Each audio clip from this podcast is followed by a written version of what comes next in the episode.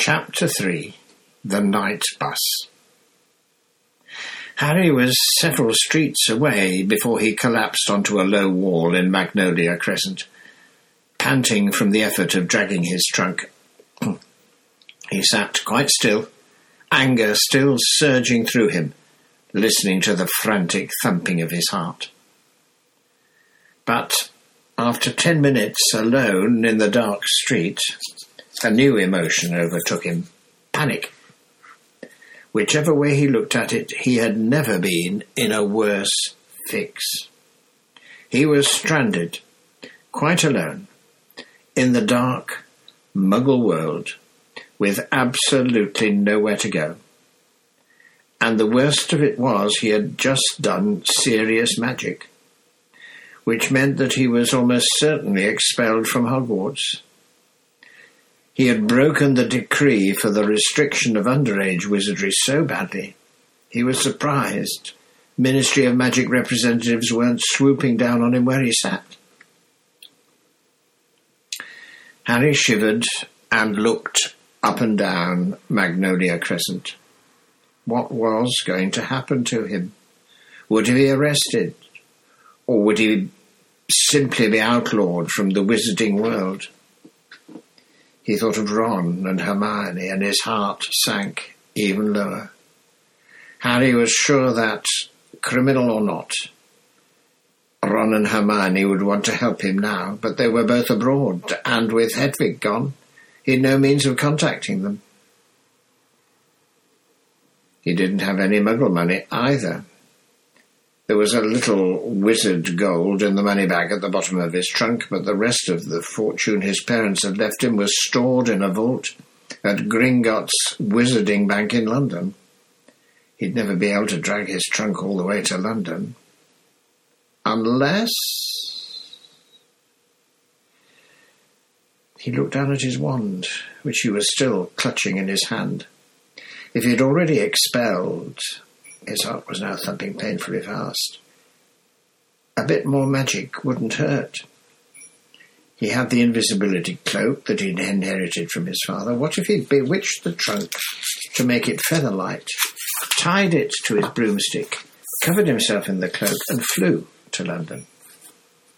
There he could get the rest of his money out of his vault and begin his life as an outcast. It was a horrible prospect, but he couldn't sit on this wall forever, or he'd find himself trying to explain to Muggle police why he was out in the dead of night with a trunk full of spellbooks and a broomstick.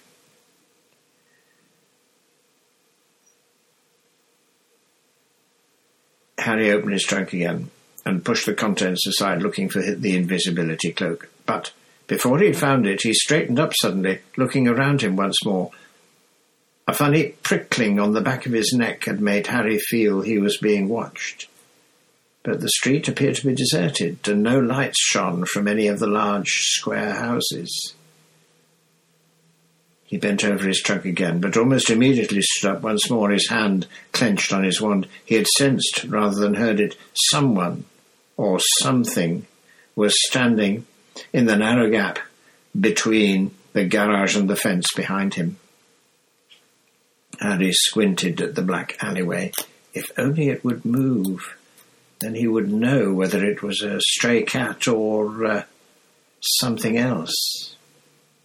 Lumos, Harry muttered, and a light appeared at the end of his wand, almost dazzling him. He held it high over his head, and the pebble-dashed walls of Number 2 suddenly sparkled. The garage door gleamed, and between them... Harry saw quite distinctly the hulking outline of something very big, with wide, gleaming eyes. Harry stepped backwards. His legs hit his trunk and he tripped. His wand flew out of his hand as he flung an arm out to break his fall, and he landed hard in the gutter.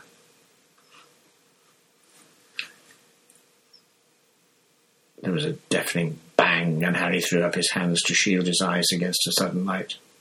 With a yell, he rolled back onto the pavement just in time. A second later, a gigantic pair of wheels and headlights had screeched to a halt exactly where Harry had just been lying. They belonged, as Harry saw when he raised his head, to a triple-decker, violently purple bus, which had appeared out of thin air.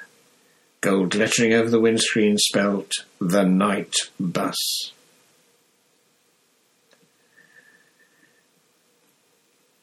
For a split second, Harry wondered if he'd been knocked silly by his fall. Then a conductor in a purple uniform leapt out of the bus and began to speak loudly to the night. "Welcome to the night bus. Emergency transport for the stranded witch or wizard. Just stick out your wand hand, step on board, and we can take you anywhere you want to go. My name is Stan Shunpike, and I will be your conductor this evening." The conductor stopped abruptly. He just caught sight of Harry, who was still sitting on the ground. Harry snatched up his wand again and scrambled to his feet. Close to, he saw that Stan Shunpike was only a few years older than he was, 18 or 19 at most, with large, protruding ears and a fair few pimples. "What were you doing down there?" said Stan, dropping his professional manner. "Fell over," said Harry. "What you fall over for?" sniggered Stan.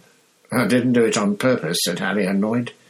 One of the knees on his jeans was torn, and the hand he had thrown out to break his fall was bleeding.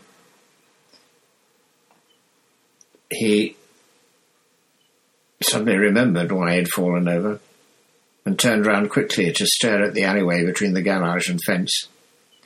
The night bus's headlamps were flooding it with light, and it was empty. "There was a big black thing," said Harry, pointing uncertainly into the gap, "like a dog, but massive."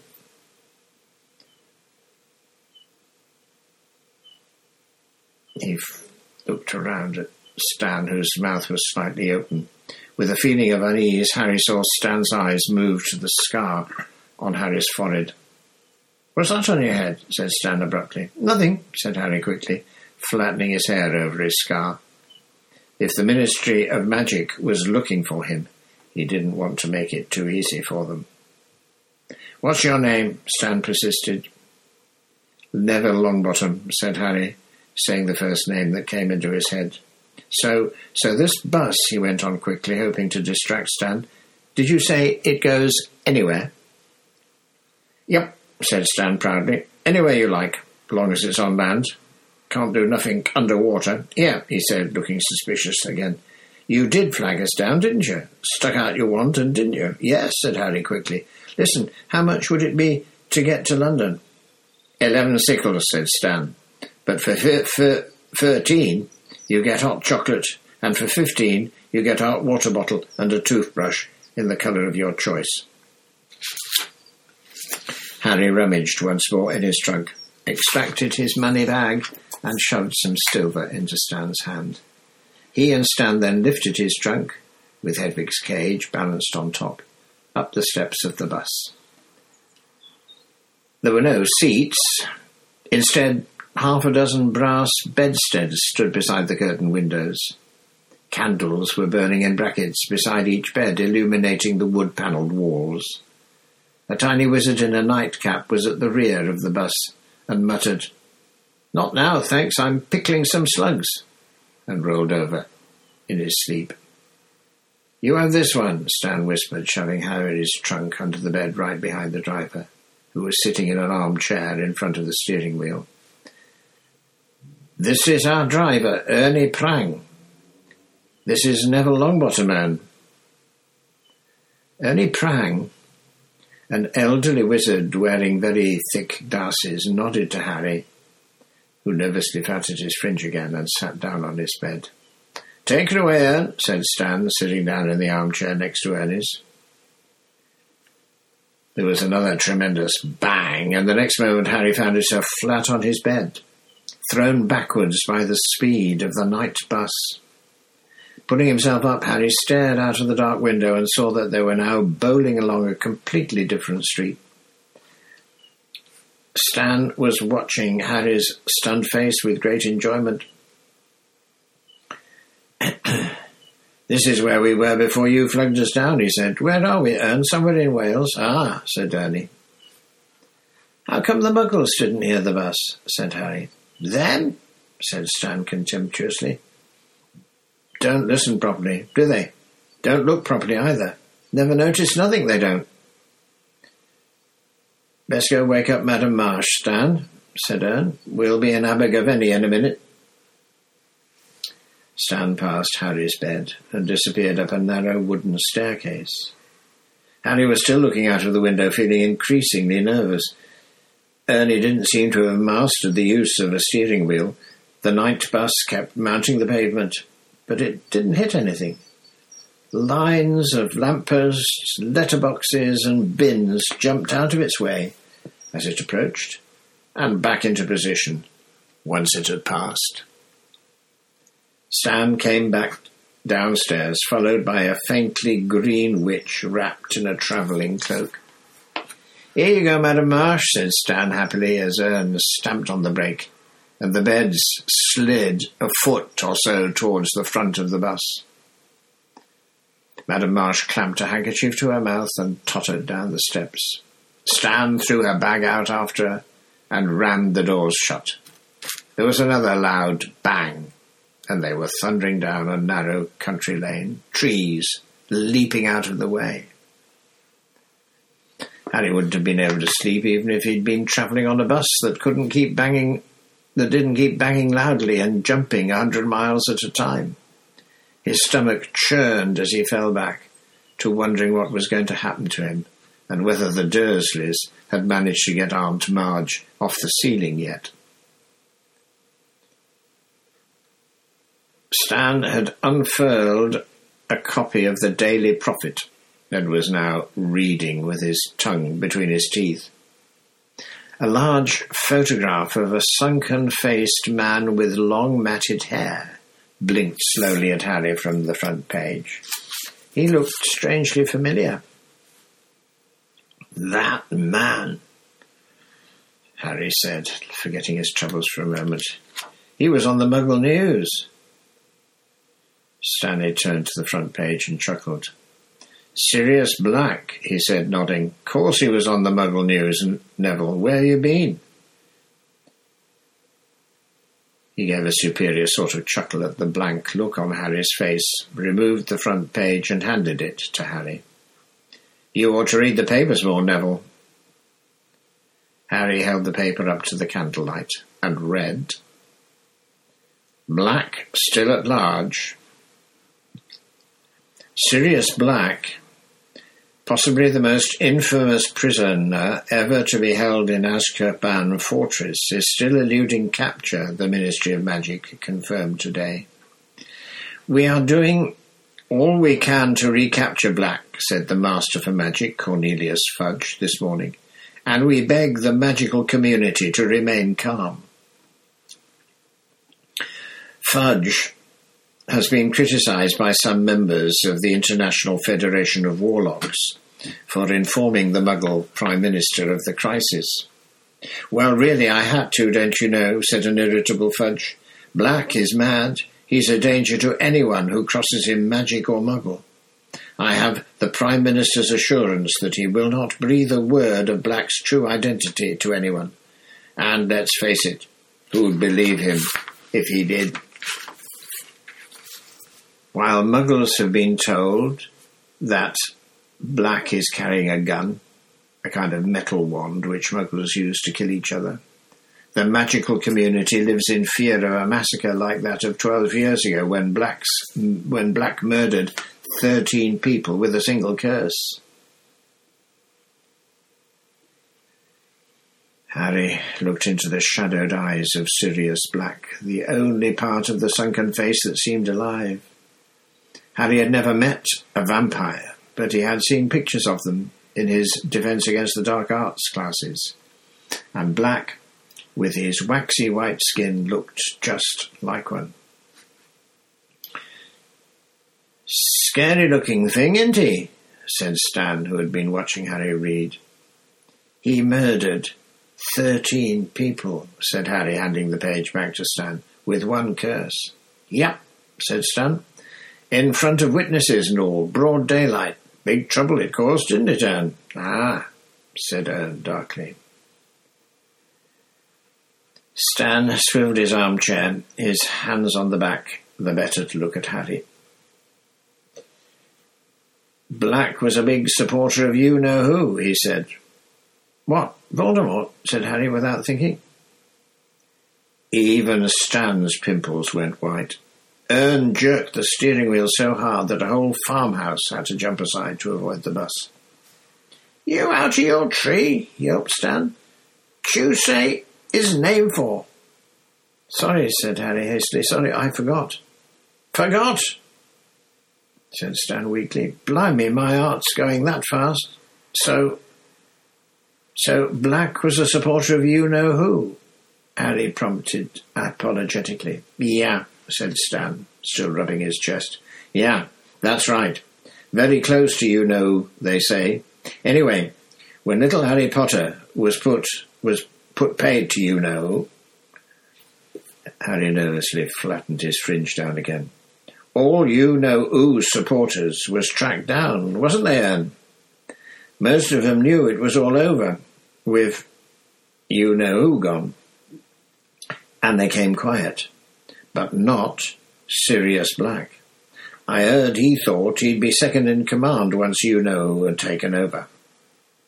Anyway, they cornered Black in the middle of a street full of muggles, and Black took out his wand and he blasted half the street apart. And a wizard got it, and so did a dozen muggles. What got in the way? Horrible. And you know what Black did then?" Stan continued with a dramatic whisper. "What?" said Harry. "Laughed," said Stan. "Just stood there and laughed. And when reinforcements from the Ministry of Magic got there, he went with them as quiet as anything, still laughing his head off. Because he's mad, isn't he? Isn't he mad? If he weren't when he went to Azkaban, he will be now," said Ern in a slow voice. "I'd blow myself up before I set foot in that place. Serves him right, mind, after what he did." "They had a job covering it up, didn't they, Ern?" Stan said. "Old street blown up, and all them muggles dead. What was it they said had happened?" "Gas explosion," grunted Ernie. "And now he's out," said Stan, examining the newspaper picture of Black's gaunt face again. "Never been a breakout from Azkaban before, has there? Beats me how he did it. Frightening, eh? Mind, I don't fancy his chances against them Azkaban guards, eh?" Ernie suddenly shivered. "Talk about something else, Stan. There's a good lad. Them Azkaban guards give me the collywobbles." Stan put the paper away reluctantly, and Harry leaned against the window of the night bus, feeling worse than ever. He couldn't help imagining what Stan might be telling his passengers in a few nights' time. "Hear about that Harry Potter? Blew up his aunt. We had him here in the bus, didn't we, Ern? He was trying to run for it. He, Harry, had broken wizard law just like Sirius Black.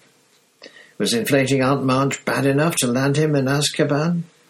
Harry didn't know anything about the wizard prison, though everyone he'd ever heard of speak of it did so in the same fearful tone. Hagrid, the Hogwarts gamekeeper, had spent 2 months there only last year. Harry wouldn't soon forget the look of terror on Hagrid's face when he'd been told where he was going. And Hagrid, he was one of the bravest people Harry knew. The night bus rolled through the darkness, scattering bushes and bollards, telephone boxes and trees, and Harry lay, restless and miserable, on his feather bed. After a while, Stan remembered that Harry had paid for hot chocolate, but poured it all over Harry's pillow when the bus moved abruptly from Anglesey to Aberdeen. One by one, wizards and witches in dressing gowns and slippers descended from the upper floors to leave the bus. They all looked very pleased to go. Finally, Harry was the only passenger left. "Right then, Neville," said Stan, clapping his hands. "Whereabouts in London?" "Diagon Abbey," said Harry. "Right-o," said Stan. "Hold tight then." Bang! And they were thundering along Charing Cross Road. Harry sat up and watched buildings and benches squeezing themselves out of the night bus's way. The sky was getting a little lighter. He would lie low for a couple hours, go to Gringotts the moment it opened, then set off. Where, he didn't know. Ern slammed on the brakes, and the night bus skidded to a halt in front of a small and shabby-looking pub, the Leaky Cauldron, behind which lay the magical entrance to Diagon Alley. "Thanks," Harry said to Ern. He jumped down the steps and helped Stan lower his trunk and Hedvig's cage onto the pavement. "Well," said Harry, "bye then." But Stan wasn't paying attention. Still standing in the doorway of the bus, he was goggling at the shadowy entrance to the Leaky Cauldron. "There you are, Harry," said a voice. Before Harry could turn, he felt a hand on his shoulder.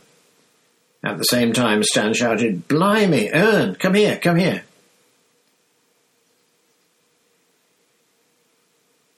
Harry looked up at the owner of the hand on his shoulder and felt a bucketful of ice cascade into his stomach.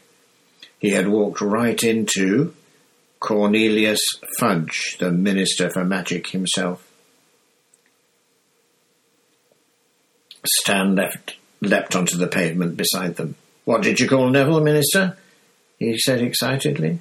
Fudge, a portly little man in a long pinstripe cloak, looked cold and exhausted.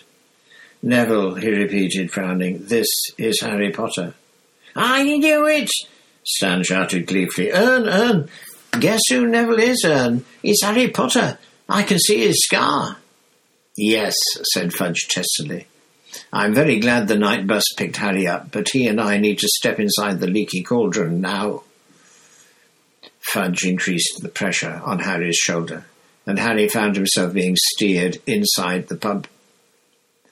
A stooping figure bearing a lantern appeared through the door behind the bar. It was Tom, the wizened, toothless landlord. "You've got him, Minister," said Tom. "Will you be wanting anything? Beer? Brandy?" "Perhaps a pot of tea," said Fudge, who still hadn't let go of Harry. There was a loud scraping and puffing from behind them, and Stan and Ern appeared carrying Harry's trunk and Hedvig's cage and looking around excitedly. "How come you didn't tell us who you are, Neville?" said Stan, beaming at Harry, while Ern's owlish face peered interestedly over Stan's shoulder. "And a private parlour, please, Tom," said Fudge pointedly. "Bye," Harry said miserably to Stan and Ern, as Tom beckoned Fudge towards the passage that led from the bar. "Bye, Neville," called Stan. Fudge marched Harry along the narrow passage after Tom's lantern and then into a small parlour. Tom clicked his fingers, a fire burst into life in the grate, and he bowed himself out of the room. "Sit down, Harry," said Fudge, indicating a chair by the fire. Harry sat down, feeling goosebumps rising up his arms despite the glow of the fire. Fudge took off his pinstripe cloak and tossed it aside, then hitched up the trousers of his bottle-green suit and sat down opposite Harry. "I am Cornelius Fudge, Harry, the Minister for Magic." Harry already knew this, of course. He had seen Fudge once before, but as he'd been wearing his father's invisibility cloak at the time, Fudge wasn't to know that. Tom the innkeeper reappeared, wearing an apron over his nightshirt and bearing a tray of tea and crumpets. He placed the tray on the table between Fudge and Harry and left the parlour, closing the door behind him. "Well, Harry," said Fudge, pouring out tea, "you've had us all in a tight flap, I don't mind telling you. Running away from your aunt and uncle's home like that, I started to think, anyway, you're safe and that's what matters." Fudge buttered himself a crumpet and pushed his pushed the plate towards Harry. "Eat, Harry. You look dead on your feet. Now then, you will know... You will be pleased to hear that we've dealt with the unfortunate blowing up of Miss Marjorie Dursley. Two members of the Accidental Magic Reversal Department were dispatched to Privet Drive a few hours ago. Miss Dursley has been punctured and her memory has been modified. She has no recollection of the incident at all, so that's that and no harm done." Fudge smiled at Harry over the rim of his teacup, rather like an uncle surveying a favourite nephew. Harry, who couldn't believe his ears, opened his mouth to speak, couldn't think of anything to say, and closed it again. "Ah, you're worrying about the reaction of your aunt and uncle," said Fudge. "Well, I won't deny that they are extremely angry, Harry, but they are prepared to take you back next summer, as long as you stay at Hogwarts for the Christmas and Easter holidays." Harry unstuck his throat. "I always stay at Hogwarts for the Christmas and Easter holidays," he said, "and I don't ever want to go back to Privet Drive." Now, I'm sure you'll feel differently when you've calmed down," said Fudge in a worried tone. "They are your family, after all, and I'm sure you are fond of each other very deep down." It didn't occur to Harry to put Fudge right. He was still waiting to hear what was going to happen to him now. "So, all that remains," said Fudge, now buttering himself a second crumpet, "is to decide where you're going to spend the last 2 weeks of your holidays. I suggest you take a room here at the Leaky Cauldron and—" "Hang on," blurted Harry. "What about my punishment?" Fudge blinked. "Punishment? I broke the law," Harry said. "The decree for the restriction of underage wizardry." "Oh, my dear boy, we're not going to punish you for a little thing like that," cried Fudge, waving his crumpet impatiently. "It was an accident. We don't send people to Azkaban just for blowing up their aunts." But this didn't tally at all with Harry's past dealings with the Ministry of Magic. "Last year I got an official warning just because a house elf smashed a pudding in my uncle's house," said Harry, frowning.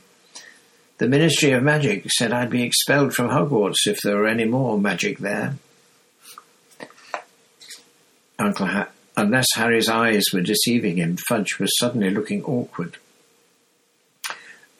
"Circumstances change, Harry. We have to take into account in the present climate.